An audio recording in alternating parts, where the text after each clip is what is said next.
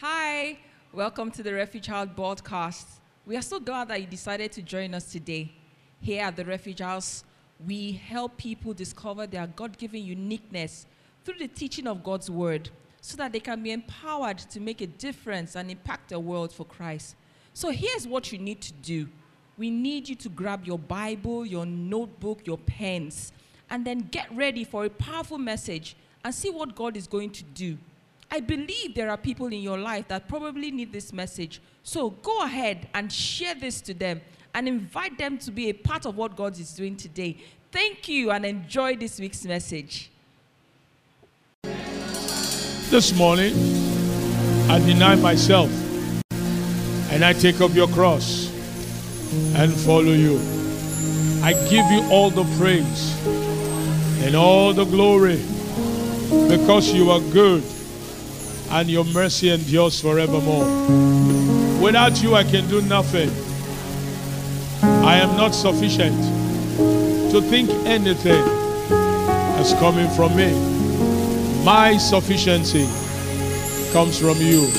So this morning, I lift up my two hands and I worship you and I give you thanks as my sufficiency.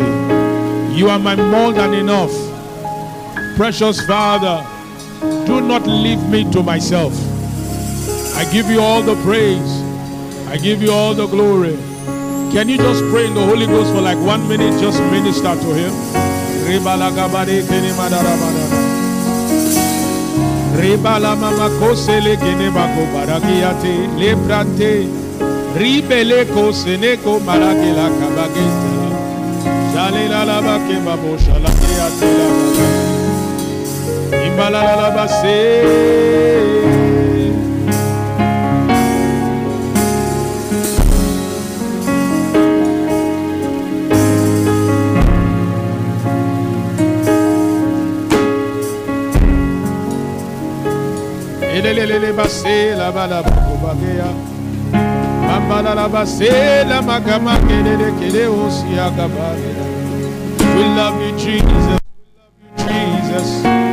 We love you Jesus We love you Jesus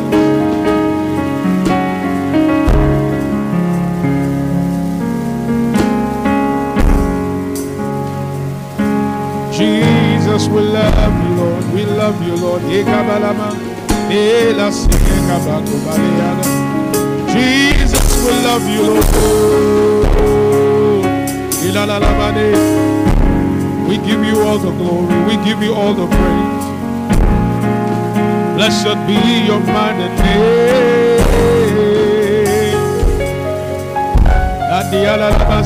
Labokabage. Mama la la la la la balande.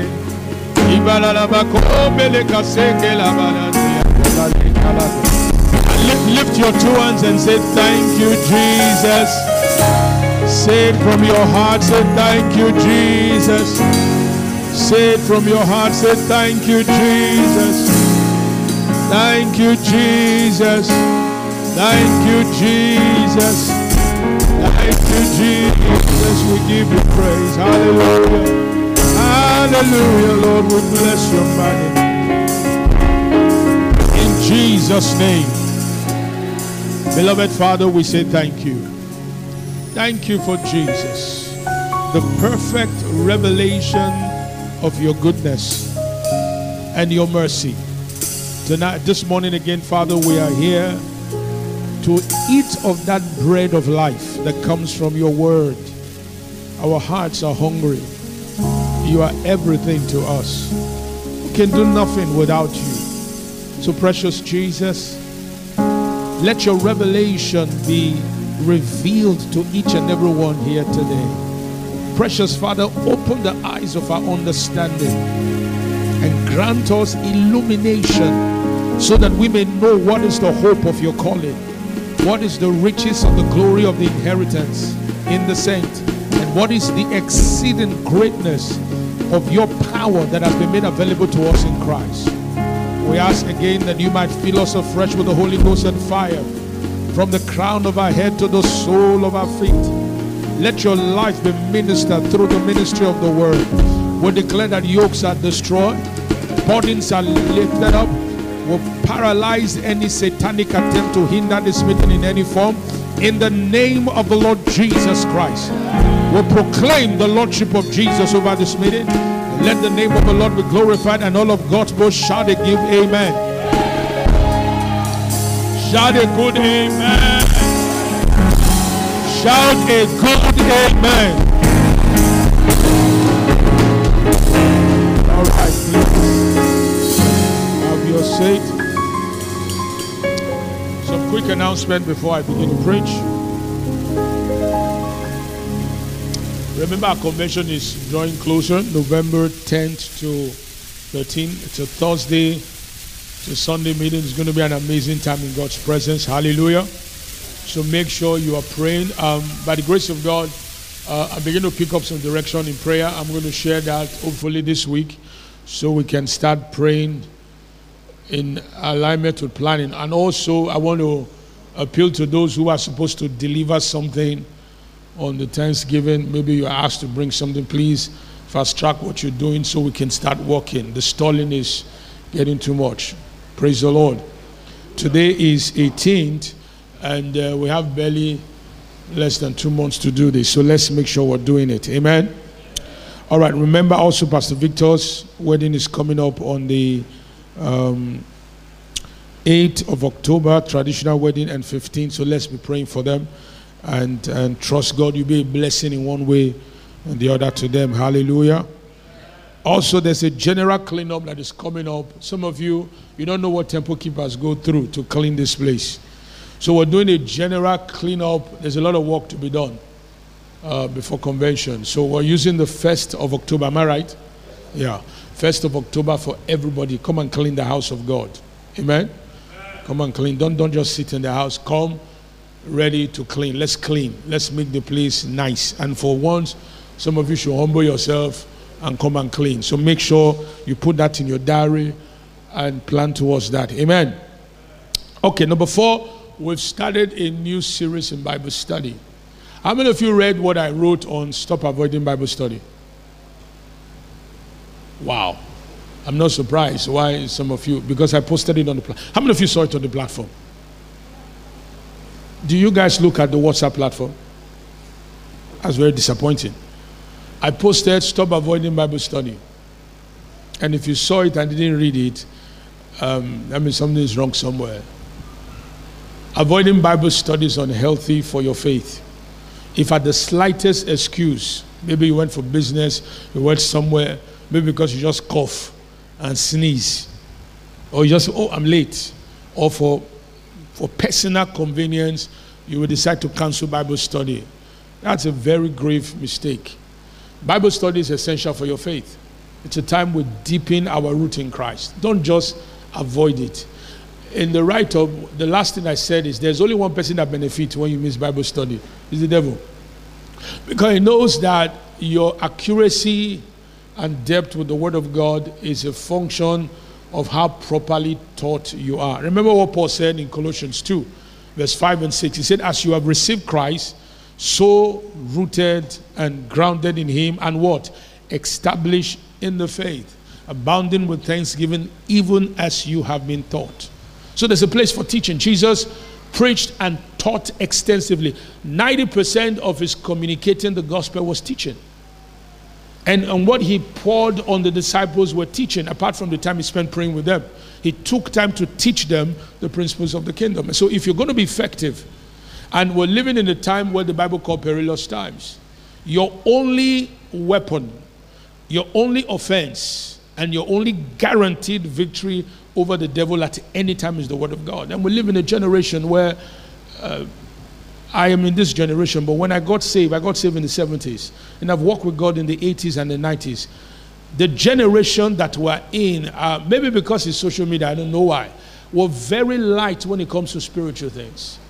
We, we attended the ministers' conference in um, Church from Thursday to yesterday. It was was tough, was intense um, was it on Friday? We were listening to the word for almost eight hours. It was intense, you know. But there's something uh, Reverend Miko said. He said, God does not use people who don't need Him. It shocked me. What I have known in a dimension, but when he said it, it hit me. Then he said something else, and I will give it to you free of charge. He said there are too many Christians in Nigeria that know what to do. He said, and when you know when you know what to do, God will leave you to do what you claim you know to do. He reinforced some of the things God has begun to deal with. To know God is a pursuit. Say that with me. To know God is what? It's a seeking, it's a pursuit. There's nothing that I like I have known. The, the moment you enter that error, Satan will get you to doubt and will start to introduce unbelief into your system. The moment you just think you know or you figured something out, pride will set in.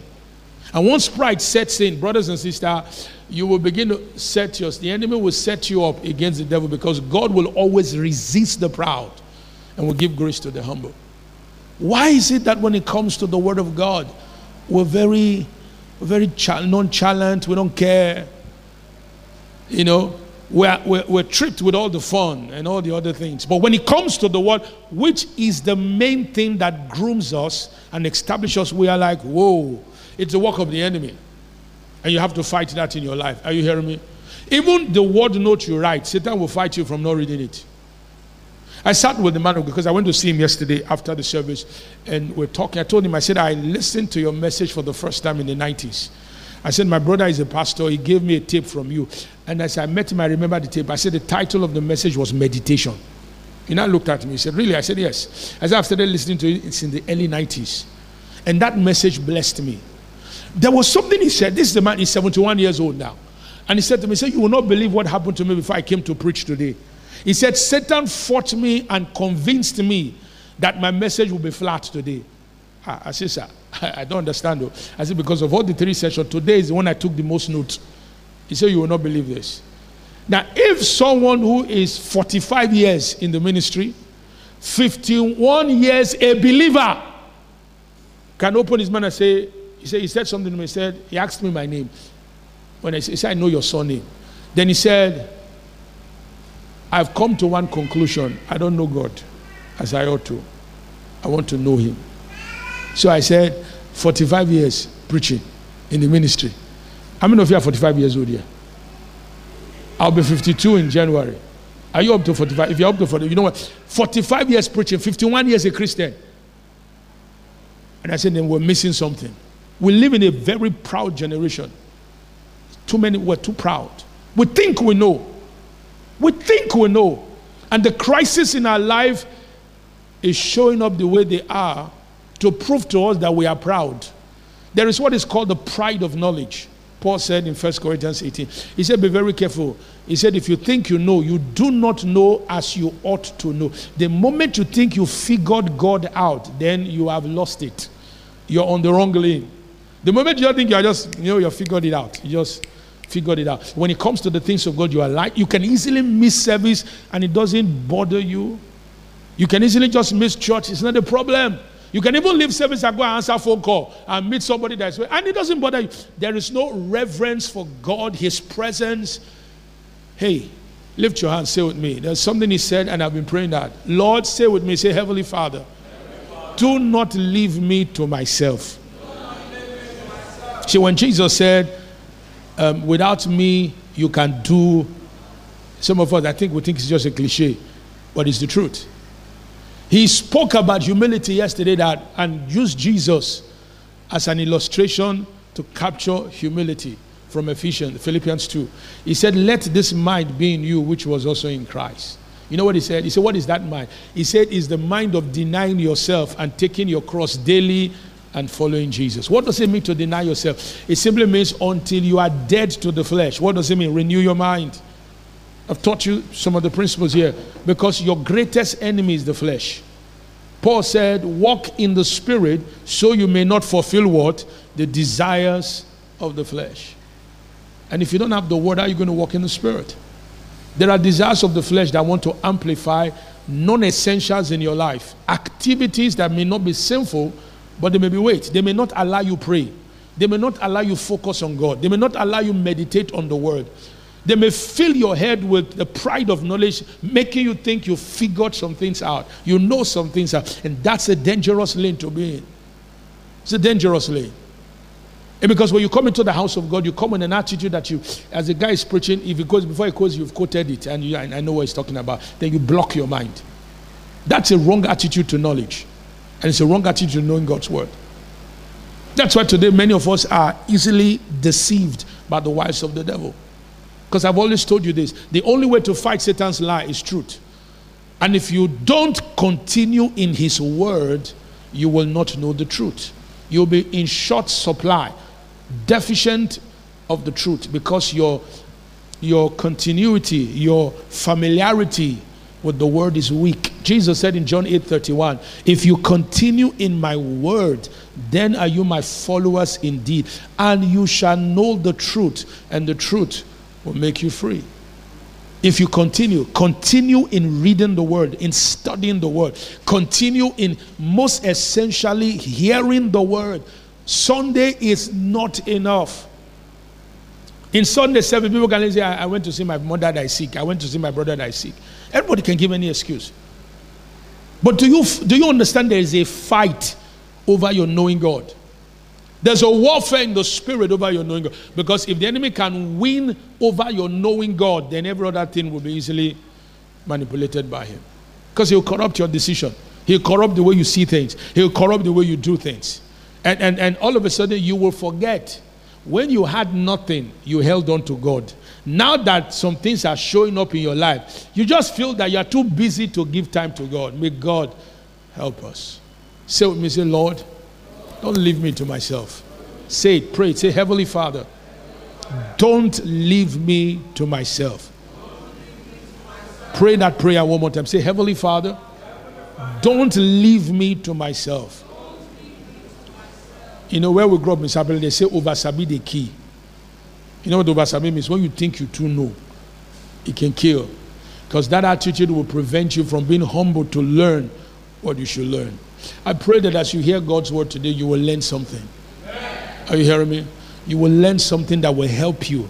And most importantly, you will learn something that will change you. Why is it that the world today is laughing at the church? We seem to be making noise, but there's no difference, there's no impact. Our character is not speaking. We behave like unbelievers. We quarrel like them. We insult like them. We worry like them. We fear like them. And the one, the only difference is that you wear clothes and go to church on Sunday. What's the proof of what you're hearing in your own life? What is happening?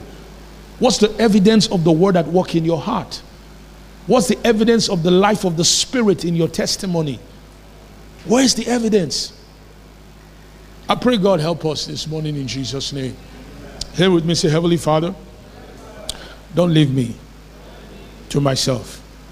Say that one more time. Say, Heavenly Father, don't leave me to myself. In Jesus' name. All right, are we ready for the word? All right, we're, we're looking at uh, dealing with the wiles of the devil in marriage. Last Sunday, we dealt with. Um, uh, looking on the submission system, how Satan tries to use the weapon of incontinency, which is lack of self control, to attack the marriage union. And we say that weapon is a weapon against submission in marriage. Is that clear? And we read from First, um, First Corinthians chapter 7, verses 3 to 5, where Paul applied the principle of submission to the marriage relationship in the area of sexual relationship between the husband and the wife. And he said that when you're married, the husband and the wife are subject to one another. Their body becomes theirs. The husband's body becomes the wife's body. The wife's body becomes the husband's body. And he said, if for any reason there will not be conjugal relation between the husband and the wife, it should be with what? Consent. Everybody say consent. What is consent? Agreement. So you will not decide to take a sexual vacation without telling your husband. If you had an agreement for it, honor it. Don't avoid it. Don't behave like you're smart. Oh, sorry, I didn't tell you that I was very tired. Uh-uh. When you start allowing incontinency to come in, just as you are losing control there, you start losing control in every other area. Is that clear? Do you understand what I'm saying? And, and I did tell you that submission is the fabric of the kingdom of God. The entire system of God's kingdom operates in submission. And when we define submission, what did we say submission is? We said submission is what? Huh? Acknowledging the superiority of the ways of God. Please read your read your note. Read your word note. Read it. That's the only thing I can tell you. We said submission is acknowledging what? The superiority of the ways of God over our ways. And we said that when we submit, we are operating in the wisdom of God. And submission is something we give to God willfully. That's why the Word of God seeks to under, uh, uh, educate us and give us understanding about submission. And, and we said this that submission is surrendering, is obeying, and yielding to God and His ways. Because the enemy will want you to focus on your ways. Your ways is your own way of things. There's a way that seemeth right unto a man, but the end of it are what? Are the ways of death. There is no life in our way. Say that with me. Say, There is no life in my way.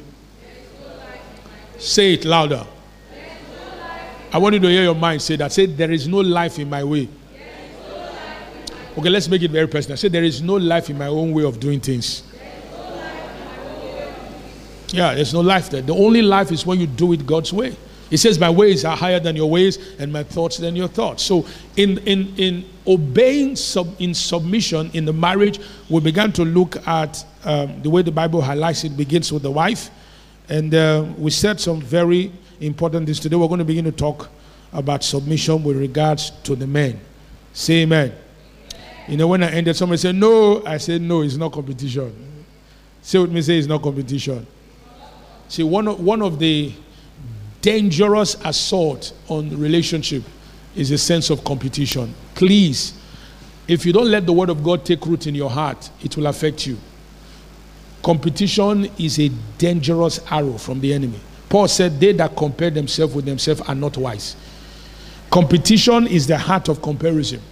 Today, the world is being driven by that. It's one of the venom in the system of this world. Everybody comparing themselves. When some of them ask you how you doing, they are not asking you because they care. They want to find out if you have over, if they, you have overtaken them. What do they do now?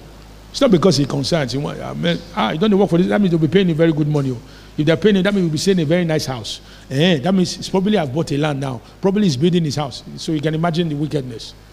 All right, so don't, don't ever compare yourself. Thank God for people, but don't compare yourself. What did I say? I always say this to myself. I don't compare myself with anybody. Because the moment you begin to compare yourself, you will open yourself to satanic manipulation. You are living in one bedroom, praise God. You're living in two bedroom, you can afford it, praise God. If you cannot afford two bedroom, go to one bedroom first. There is always a place to start in life. Say amen. amen. Did you hear what I said? Don't say, no, no, no. My friend is in two bedroom. Uh-huh. So, what does it mean? Can you afford it? No. Then afford, do the one you can afford. Stop comparing your life with people. Somebody can come to me now, he doesn't even understand how my faith works. And you say, because I stay in the kind of house, I say, you want to go and stay there. they may admit you in the hospital. Are you hearing me? Don't ever compare. God did not put us to compare. Comparison is a work of the flesh. Did you hear what I said? It's a work of what? The flesh. Don't ever do that. Thank God when you hear God do something in somebody's life, praise God, rejoice, and be glad for them. Rejoice with them that rejoice, mourn with them that mourn. That's what the Bible says. He didn't say compare yourself with them. Comparison is what is destroying the joy of a lot of believers today. They're not even happy. Why? Because they just heard that their friend that they left school together just got a job. And for that whole week, you are a witch and a wizard. A witch if you are a female, and a wizard if you are a male. You cannot be grateful to for people. You can't be happy for them. You just hear that somebody is progressing, then your days, you are sad. Or maybe you're married and your fellow mate who was in school who also got married. The husband just bought a car, and two of you are still doing Legacy's Benz. Then once you just hear, he called, Joy, guess what? My, my husband just bought a car for me and him. Oh, praise God with me. And she's sharing it from the depth of her heart, thinking you are a friend and you will rejoice with her. Hey, hey, yeah, praise God. Oh. Then the moment you drop for you, doing, then the next thing your husband just enters the house. Then you just look at him. You look at the man and say, Good morning. You'll be looking at him. Good morning. No, be the greet. Now, person like you, the great person. You're ungrateful. And that kind of thing cannot attract the goodness of God in your life. Are you hearing me? Do you understand what I'm saying? Because this is where even in, in a marriage relationship, it will, when we start looking at the message, you will understand what I mean. It happens. Don't compare. Thank God for your husband. Amen. When, when, I, when I got married, when I didn't have a car, I didn't have a car. So when, when we were going out, we were going out with Okada and taxi. And I can still use Okada now. Not a problem. Not a problem. If I compare cost, if it's cheaper to use Okada or Keke Napep, I will use it. I went for a 16 kilometer walk. I use Keke Napep to go out. So don't, don't beat. You are, when, when you surrender to Christ, things don't define you.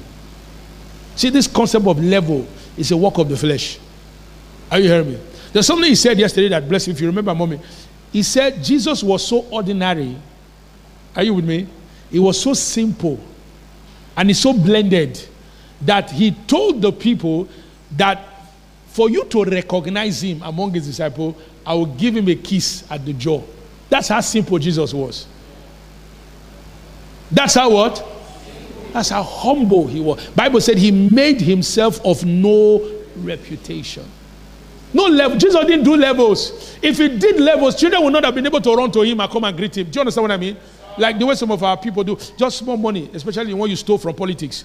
You you will harass everybody on the street, block the road, play music that nobody wants to hear. Music that you're supposed to play for yourself. You'll be blasting the whole thing. People like four miles away will be hearing you say, No man, you don't, you don't win contract. Or you don't be friend with governor. What kind of nonsense is that? That's pride. In the kingdom, we are not defined by what we have. That's why some of us can't handle abundance. Are you hearing me? You can't handle abundance. To give is a problem. You can't handle abundance because of the way you think. You think because you have 20 million in the account that you're a big man. Oh, also, your, your big man is worth 20. That's how fake you are. We are defined by who we are in Christ. Are you hearing me? Everything God gives us is not our own. It's a stewardship allocation. Everybody says stewardship. My wife is a stewardship allocation to me. I am a stewardship allocation to her. The children are a stewardship allocation to us because we are not their owner. We are just a caretaker. So when, when the time God will say, Father, you are the one that gave them, oh, or you provide what it takes for us to take care of your asset. We are all asset to God. You don't own anything. You came the, into the world with nothing and you're going to live with nothing. So keep your head under control. That's why submission helps us to see clearly. When you are submitted, you are humble. You're grateful. No pressure. Are you hearing me? A wife will not have a problem submitting to her husband when she has a revelation of submission. It produces a grace force in her spirit, and she knows she's submitting to her husband to honor Christ. That's why she does that. So she's not afraid. And God protects the one who is submitted to him. Because when you're submitted to God, He protects you. That's why we said submission is an empowerment. Say amen. amen. Submission is an empowerment. When you're submitted, you are empowered. You are energized by the Holy Ghost. And the Spirit of God is very loud in your life. Say amen. amen. Yeah, when you're submitted, the Spirit of God is what? It's very loud in your life. It's very loud. It's very loud. You're heightened and elevate His presence in your life. Because when you submit to Him, His power can easily flow through your life. Say amen. That's what submission is. So we, we went through that for the women, and we said that as a woman, it is out of character for you to be disrespectful. Amen. That's where we stop. To be disrespectful, it's out of character for a woman to be disrespectful. Where did I write that one now? Yes. We said for a woman, a woman submits. When a woman submits, what does she do? She honors. Everybody say honors. I'm saying this to those who are married and to those who are going to get married. Submission is our culture. Say that with me. Submission is our culture, and uh, we submit because it's our culture. We're trained to submit. Submission is not slavery, that's an assault by Satan. You know, remember the three areas Satan is trying to attack marriage through culture, through modernization, and what? Demonization is one of the ruthless attack. It, it, it paints the picture that marriage is oppressive, that marriage is a man thing. Have you heard people say that before? That marriage is a man thing. How many of you have heard that? That's a demonic version or concept that is designed to attack the sanctity of marriage. So a lot of people are now rebelling against that and they don't want to get into marriage. And even if they get into marriage, they start by fighting the man, even from dating. They try to prove point. And they try to make sure that you cannot take me for granted. So they go into a relationship with a war mode. And then they take nonsense. You give me nonsense, I give them back. Talk to me, I talk to them back. No, that's me. To say I've been nonsense. You won't go far like that. Did you hear what I said? Because you're not operating with submission, you're operating with a corruption in your heart. Are you hearing me? You, you think you are protecting your interests, but you are actually destroying your interests. Did you hear what I said? Yeah. If you disrespect your husband, you are also disrespecting yourself. Okay? So, so submission is honor. We honor because of Christ. That's our culture. So, as, and I said, we don't stop becoming Christians because of misunderstanding. We don't. We're still who we are. Praise the name of the Lord. So when a woman submits, she honors, reverences, and respects her husband. Being abusive as a woman, insultive, throwing insult at your husband for whatever reason is out of character for a godly woman. You don't do that. In fact, it just shows that you are very immature. Very immature. All right? Being disrespectful and stubborn. Very stubborn. You cannot apologize. Even when you are wrong, you refuse to say you are sorry. You say, no, you don't know what the husband, the one they do, they pay me. They pay me. So you know what you're doing? You're not taking laws into your hand. And you can't fight in the flesh. There's no, listen to me, there's no fight in the flesh. Oh. Do you understand that? There's no fight. You can't fight in the flesh. When you operate in the flesh, Satan takes full charge. And anything the flesh touches, he will make it worse. Do you understand that? Anything the flesh does, what will it do? It will make it worse. It may, you know, the, the flesh likes to show off, and likes to show up, and likes to boast. If you go flesh mode, you are destroying anything that you're operating with the flesh. Okay, let me make a comment before we look at the. Um, in the event of an abuse, we are aware that there is abuse in relationship today. Let me read two scriptures. Turn your Bible quickly. Proverbs 12, verse 15, and Proverbs 19, verse 20. I, I, was preparing, and the Holy Spirit brought this to my mind in the event of an abuse, because abuse in relationship is, is prevalent today. It's always been there, and it will always be there because there are people who don't have light, and those who don't have light will be cheap victims of abuse. And let me warn you abuse is not just for unbelievers, there are Christians that are abusive in relationship. I hope you know that. Yeah, so to, ab- to abuse is not just a, an unbeliever thing. Some even unbelievers are even better in that area than Christians. Maybe because of their moral upbringing. So abuse is a reality in relationship. And it can happen on both sides. There are some relationships the men are abusive, physically abusive. Abuse is when you disregard the value of your spouse to the extent that you rain insult and violence on the person. That's an abuse. Because when the abuse of a thing, when the purpose of a thing is not known, abuse becomes what? Inevitable.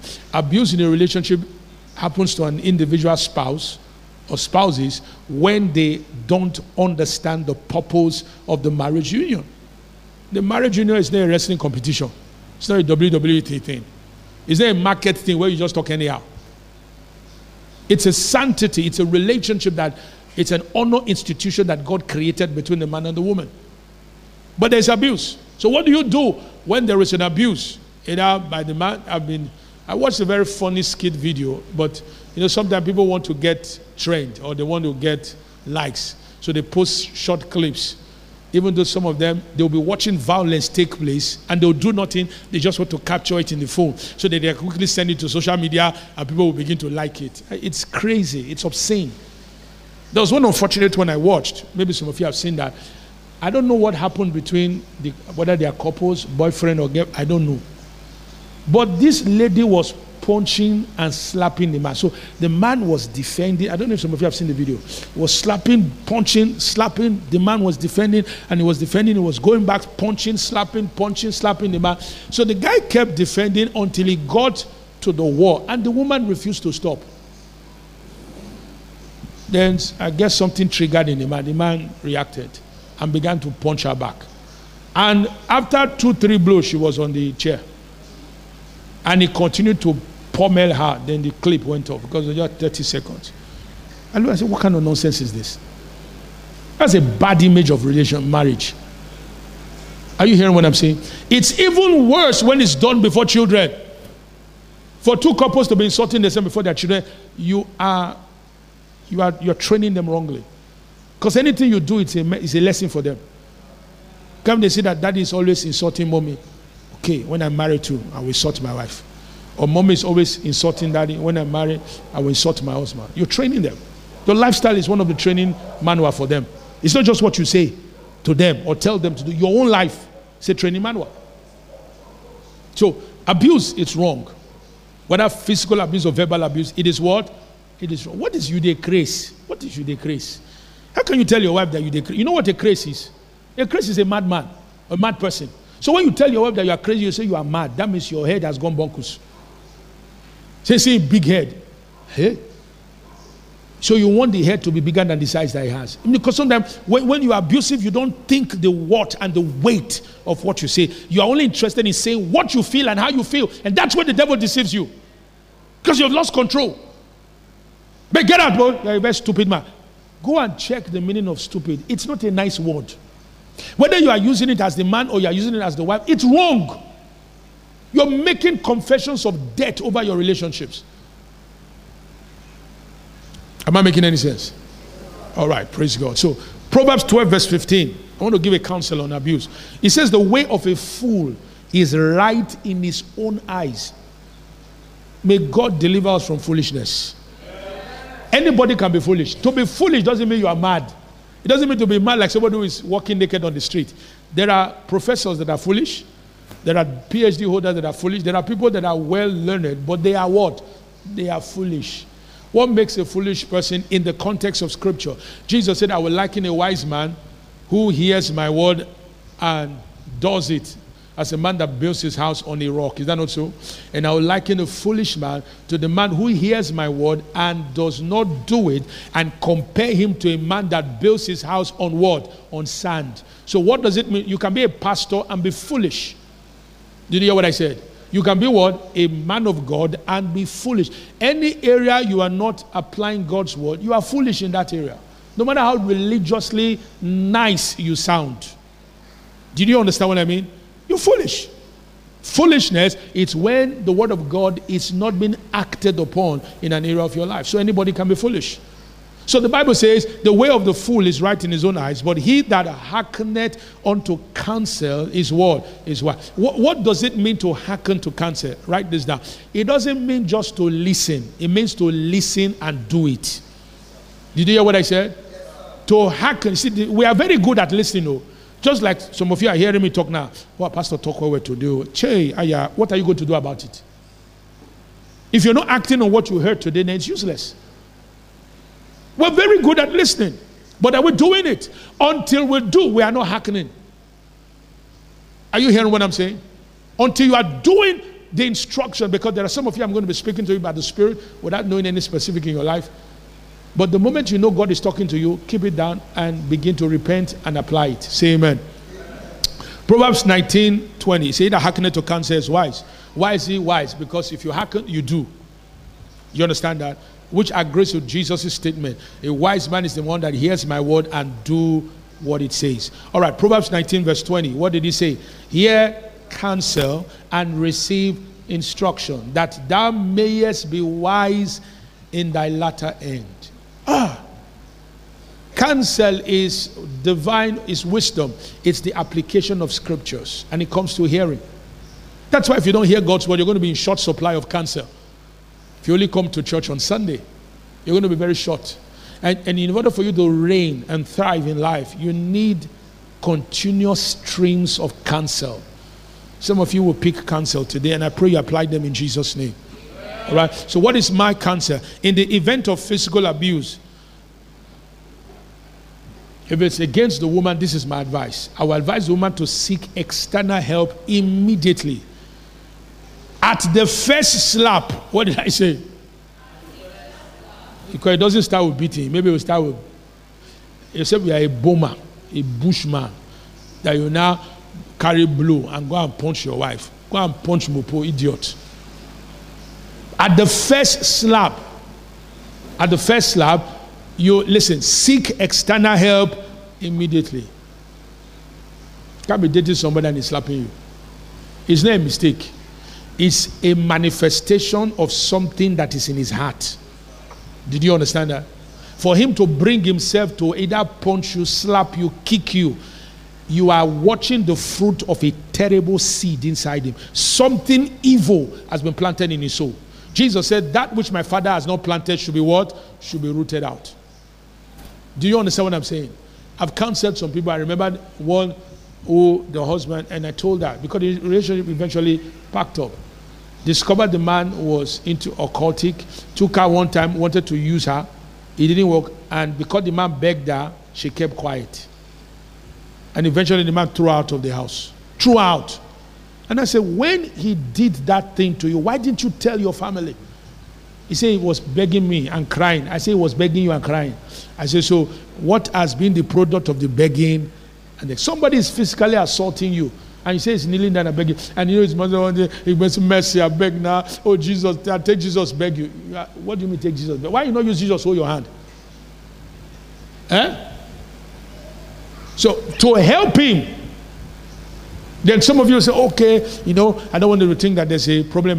My brother, my dear, smell the coffee. There is problem. And when there is problem, what do you do? You solve it. Did you hear what I said? And to seek for help is not weakness. It is pride for you to have a problem and you keep quiet. And you will not talk. Until somebody will ask you one day, you'll see one black thing somewhere in your eye. See what they will say, ah, I fall. Why you fall take eye in that ground? You not start lying on top of it. So I advise seek help. That these are my counsel. Don't hide it. Even if he begs you, tell him to go and report himself immediately to your pastor. Why he's doing that, you do the same thing too. Do you understand me? Because if you tell him, say, I will go, one week I will go. Is that not so? Then after, just leave the thing. I just leave, I don't pass, it don't pass. Now from a don't pass, the next time I blow, it will blow your head. Or it will use something to hit you on the head. Because physical violence is a is a stigma, is an evidence that there's a root. There's a root inside your heart. So be careful. And to help you deal with that, you have to confront that. Tell him to go and report himself to your pastor immediately. Why you do the same? Him saying, Sorry, I am sorry, is just remorse because maybe he feels bad. But it's not necessary proof of repentance. You should know that if you're in this church. True repentance is taking personal responsibility and accountability to commit to the process of change required to change an abusive behavior. Did you hear what I just said? Did you hear what I said? Let me rewind it. Some people think it's culture for a man to slap his wife. It is demonic. Are you hearing what I'm saying? It is what? Some have unknowingly killed their wife without realizing it. Just hit her before they know the woman collapsed, hit her head on the wall, and she dies instantly. Oh, she's not alive, so she won't tell you the story that she has seen. So please hear me. Because there are so many relationships some of you are in. Uh, you know, Pastor, even though they beat me now, because anytime they make a verse, they make a oh, anytime you they make a verse. So you are even making excuse for him. You know, he get hot temper, and later I just make a verse, he go slap me. So I try to control myself so that I will not make him angry, so that I will not be slapping me. You are a fool. I'm not insulting you. I'm telling you that you lack wisdom. A fool is someone. It's not. It not mean you are just stupid. It means you don't obey the word of God. That's what a fool is. You're playing a dangerous game. My wife is here. I've never slapped her once. Abi, I don't slap her. I never slap her. Even if it happens, you will hear it from my mouth. Never slapped her. I've never even pushed her. No matter the. And she has never insulted me once. Not once. 18 years. Yeah, we've had misunderstanding, you know, but she has never insulted me once. No. She, we may have disagreement, but she doesn't insult me. That comes from light, understanding. Are you hearing what I'm saying? comes from light. It's not good, it's not willpower. Listen to me. In the kingdom of God, willpower has no future. Did you hear what I said? Write it down. Willpower has what? No future. What empowers willpower in the kingdom is revelation. If you have understanding, then your willpower will be graced. But don't think you are very say no. I, I get strong mind. Who make the mind strong? You. The flesh is more clever than you. Am I saying something? So true repentance is taking personal responsibility and accountability to commit to the process of change required to change an abusive behavior. If he refuses or stall, you know what stalling is? Delaying with style. My counsel is to call your family immediately. What did I say? Call your family immediately and inform them of the behavior. When I begin to slap me. Oh. I have spoken to pastor. I've told him to share with pastor. He has refused to go. This is what is going on. You amplify it. What you're doing is that you're bringing accountability to the because he didn't pick you on the street. Did he pick you on the street? He didn't pick you on the street. He brought you from a home. And I'm sure when he came to home, he didn't see your father and mother slapping you turn by turn. Take him, take him, take him, take him. Then you not continue. So you now saw them do that. So he carried you to the house to continue the tradition. Or did he see your parents beating you when he came for you? No. So if he didn't see your parents beating you, slapping you down, why will he take you from the home, bring you under his covering, and start turning you to a punching bag? No. Am I making any sense? Yeah. So you call. Why, why you do that, you should also inform your local assembly that you have called the parents because there are some stubborn men or stubborn women that will not listen to the church. I hope you know that. I hope you know. Eh, if you don't know, make you know. If you don't know, know. Not forget about this one. They didn't forget this one. Know it. Did you hear what I said? You know, because they say if you don't forget about it, forget. Nah, this one, they don't forget it. You know it well. You know it. Okay? All right. Now, while you do that, you inform your local assembly that you're doing so. If the abuse continues, despite church and family intervention, you may have to get law enforcement involved because it's a crime, according to our law, to abuse your spouse. Did you hear what I said? These are levels of escalation. You get the law enforcement involved to stem the tide of violence before it gets out of. I remember Rupert. Remember Rupert, our friend. He was telling me of a story that happened between a married couple, young. The man was ext- was beating her, and she was scared. So one day when he went, he took the son and ran away. And ran to one of our friends' house. And I don't know how the man found out that they were there. When the man came, was shouting. The woman, where the woman or the woman was shivering. I say nonsense. You not get brother. Because if you get brother, first of all, we will beat that demon out of you first. As we're beating you, we're speaking in tongue. Beating you, speaking in tongue. Beating you, speaking in tongue. Beating you, speaking in tongue. You know, no matter how violent a man is, when you see blow, some kind of blow, you will calm down. You know what I mean by that? Will, there's a way they will blow you, or there's a way Mopo will slap you. Even if they know you as area boy in your village, there's a slap, it will just reset your head. You just calm down. Even the people were like, wow, a miracle has taken place, so you can become like this. Yes, because it's a bad behavior. Are you understanding? To the point, first of all, the, she's not your property. That you will beat her to the point that she's lost her self esteem. And you, woman, I blame you too. You've allowed him to so desecrate you that you don't even have a shred of respect for yourself. You are not even happy your daughter because they, have, they had a small girl. Hallelujah. Because when you, when, you, when you endorse and cover a bad behavior, you are enabling him. And when the guy notices that you enable him, he will have confidence to do more. Have confidence to do more. Abuse is a demonic thing, so you've had to fight it. So get the law enforcement involved. Are you hearing what I'm saying?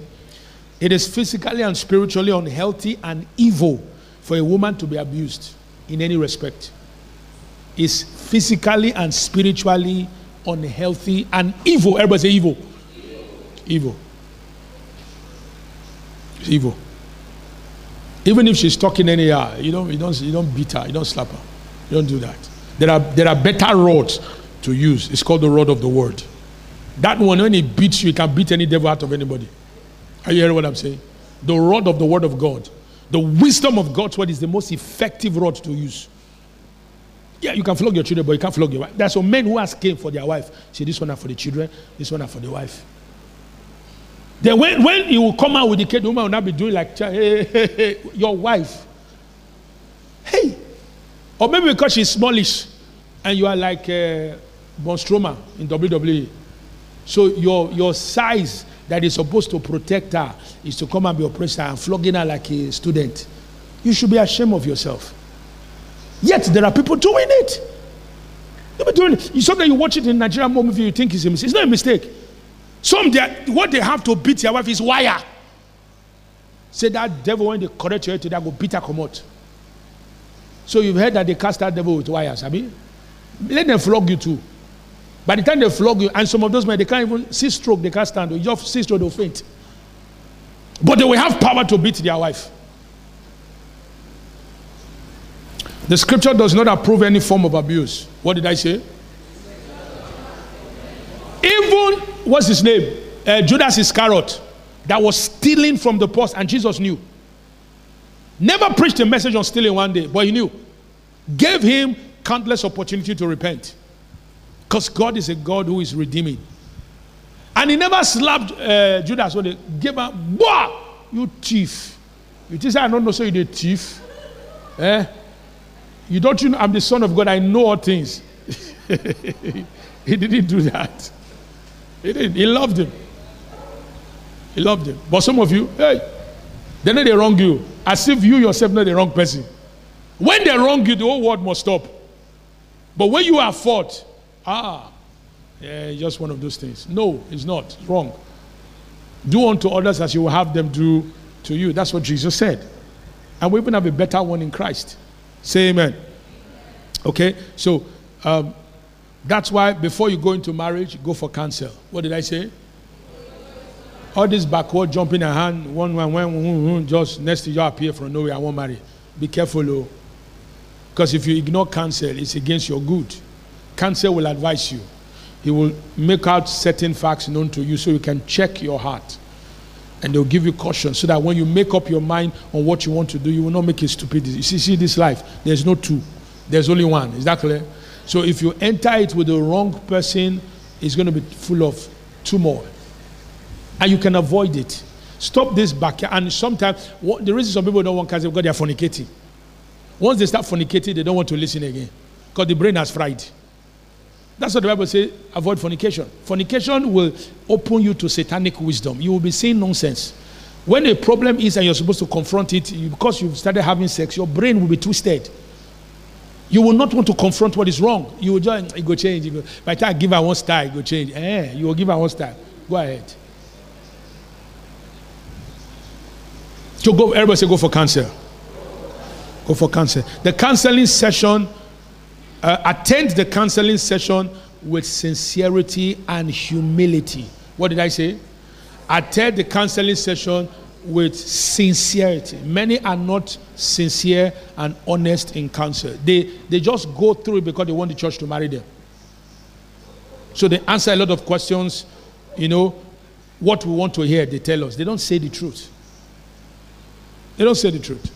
I remember one time when we went for counseling in Lagos, Uh, Pastor Sam was talking to us. He said, Well, Pastor, I know you know. I said, I don't know anything. Just teach me what you want to teach me. Forget about Pastor Roland. I came here to learn as a student. He now smiled and looked at me. He said there were a couple that came for their counseling. He said by the time they went through the first two weeks, two of them came together and greeted themselves that there's no future between them. They went their way. I said, Really? Serious? So they said, We just received wisdom that this thing, there's no future to here. So this one went east, this one went west. I commend them. I commend them because they had counsel. Because there are things you will be taught there. The problem with when you don't attend counseling with sincerity is that you try to use the principle to endorse bad behavior. When you hear humility, use humility to endorse your bad behavior. You're humble in bad things. That's how you're using it. So when you hear principles that you you not endorse it with negatives. So if I want action, you're supposed to submit yourself. Are you married? What do you mean submit yourself in action? Are You, it's fornication. It's, you don't do it. See, but the woman should humble. It's only when you are married that humility applies in, and submission applies in that sense. So don't mess your life up. You just got one shot. Use it well. What did I say? Yeah, you get one shot. Don't be loose. Control yourself. If it's sex that's your problem, when you marry, you do it all your life. Sometimes you'll be tired. So why not honor God and do it well? So you don't plant some seeds that will begin to haunt you later. Am I making any sense? So attend, be tra- then also be transparent with the counseling process. Transparent, don't hide things. Don't what? Don't hide things. So you can receive wisdom to live the marriage life peacefully. The things we're taught is what we're still using. And it also informs some of the things that formed our uh, counseling material. We have one of the very effective material from counseling church. Very effective. Very effective. Proverbs 15 22, go there. Proverbs 15 22. The Bible says, without counsel, purposes are what? Disappointed. Without counsel, purposes are what? Disappointed. Remember, we said when the purpose of a thing is not known, what happens? Abuse is what? Inevitable. So when you counsel will inform you about the purpose of a thing. Proverbs 15 22. Proverbs 15 22. All right. When, when counsel will inform you about the purpose of a thing and will give you the wisdom on how to engage it. That's why without counsel, purpose are disappointed. Without counsel in the area of marriage, what will happen to the marriage? Disappointment. Okay? All right? But in the multitude of counsel, what is it? There is safety. So when you reach out for counsel, when you reach out for help, stop complaining and killing yourself in private. You're having issue. And another thing again, there are some couples the man and the woman, after they get married, they don't even love the word of God. So they're in short supply of counsel. Even when something is wrong, they don't have enough word understanding to address it. And on Sunday, as I'm talking, there are some watching African Magic now. Then maybe they'll, oh, hey, Barrow is preaching now. Go help you. On Sunday morning, they'll be watching African Magic. Or, or what's it called? Is it Big, Big Bros or something? What's that one? Big what? Big Brother, thank you. It's not his bros, it's not brother. They're watching Big Brother, watching a, a group of small people performing uh, uh, pornography in, in, a, in a place. That's, that's, that's your life. And you have bigger things to deal with life.